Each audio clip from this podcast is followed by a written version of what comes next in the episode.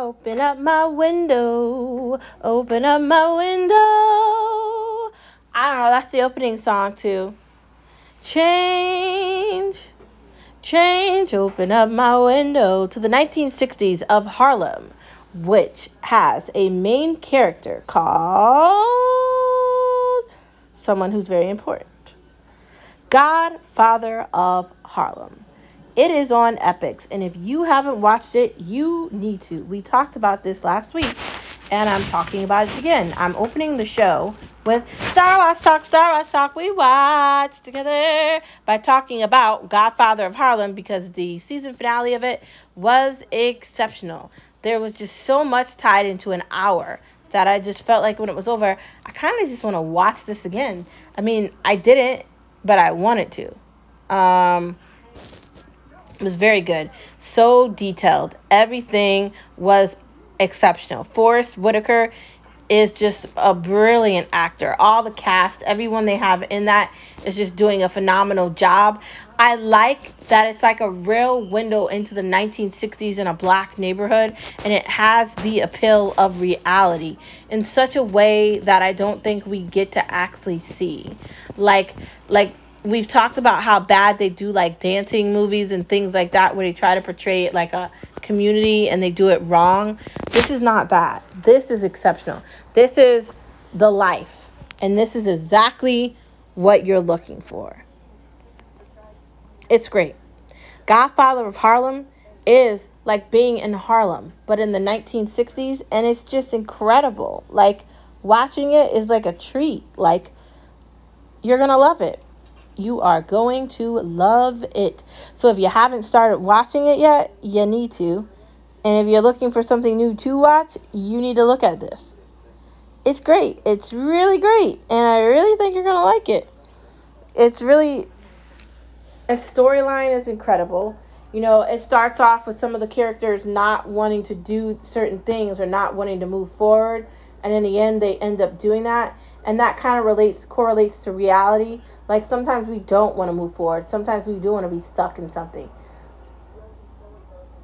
But we have to move forward for things to happen differently.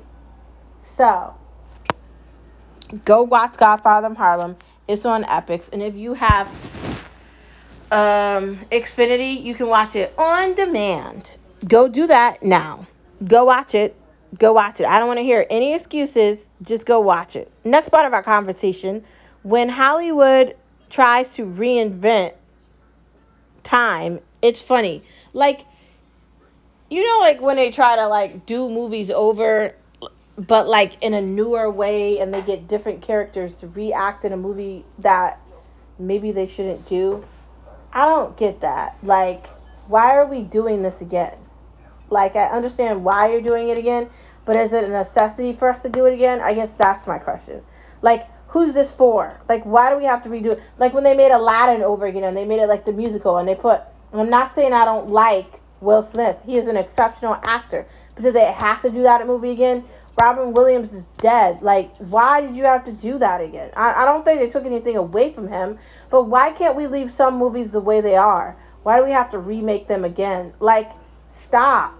Like, it, it's not necessary.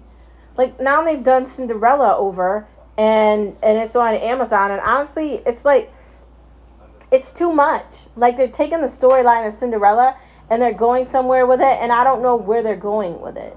It's not anything that actually matches up with the story of Cinderella. Like they're trying to change it to a point where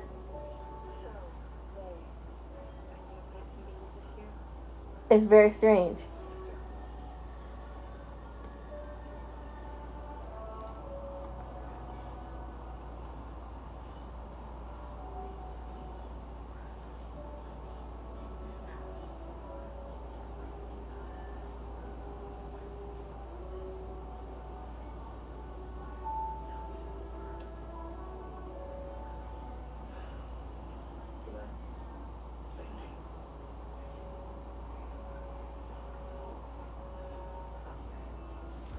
I don't know. Very strange. I don't really like it. And I, I don't know if there's a way to stop Hollywood from doing that. Maybe not Hollywood, but to stop these people that can't wait to take a story and just rip it apart from ripping it apart. Can we stop? Do we need to do another version of Beauty and the Beast?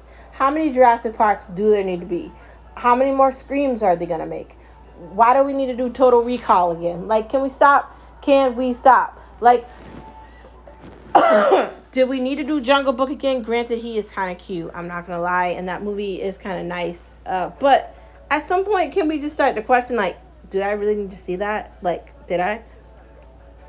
I don't know. Are we ever gonna stop with that? I feel like we aren't, and they're just gonna keep going and continue to just ruin all the movies we like by making them over again. And it's absolutely hilarious to watch them flunk and flop and just get no views and just do nothing in the movie theater. Because who's going to the movie theater? No one. Just saying.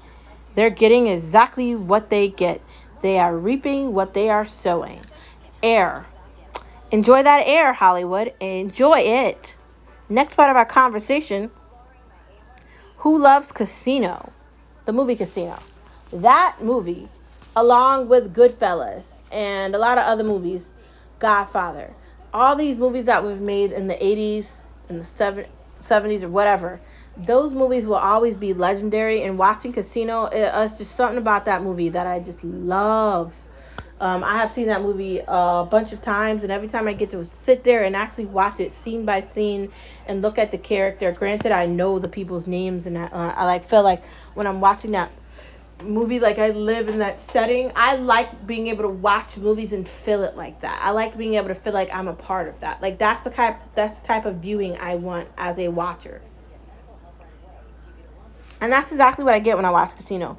It's just brilliantly done. The actors are really on point in that movie, and everything is so symmetrical and just truly awesome. That movie is one of the best movies that has ever been made, and I will continue to rewatch it over and over and over again. And if you haven't seen that movie, where have you been? If you haven't seen any of the movies I've named, Scarface, uh, Goodfellas, uh, Casino, um, any of these movies, Godfather, one, two, and three. Maybe not three, that was the worst one, but one and two are pretty good. Um, if you haven't seen any of these movies that I just named, you need to go figure out a way to find them and watch them. They are great. Anyways, that's the end of the pod on this Monday. Thank you for tuning in, as always, to Star Wars Talk. Star Wars Talk, we watch together because you know I love watching with you. It's Monday. What are we going to watch tonight? I'll see you later. Bye.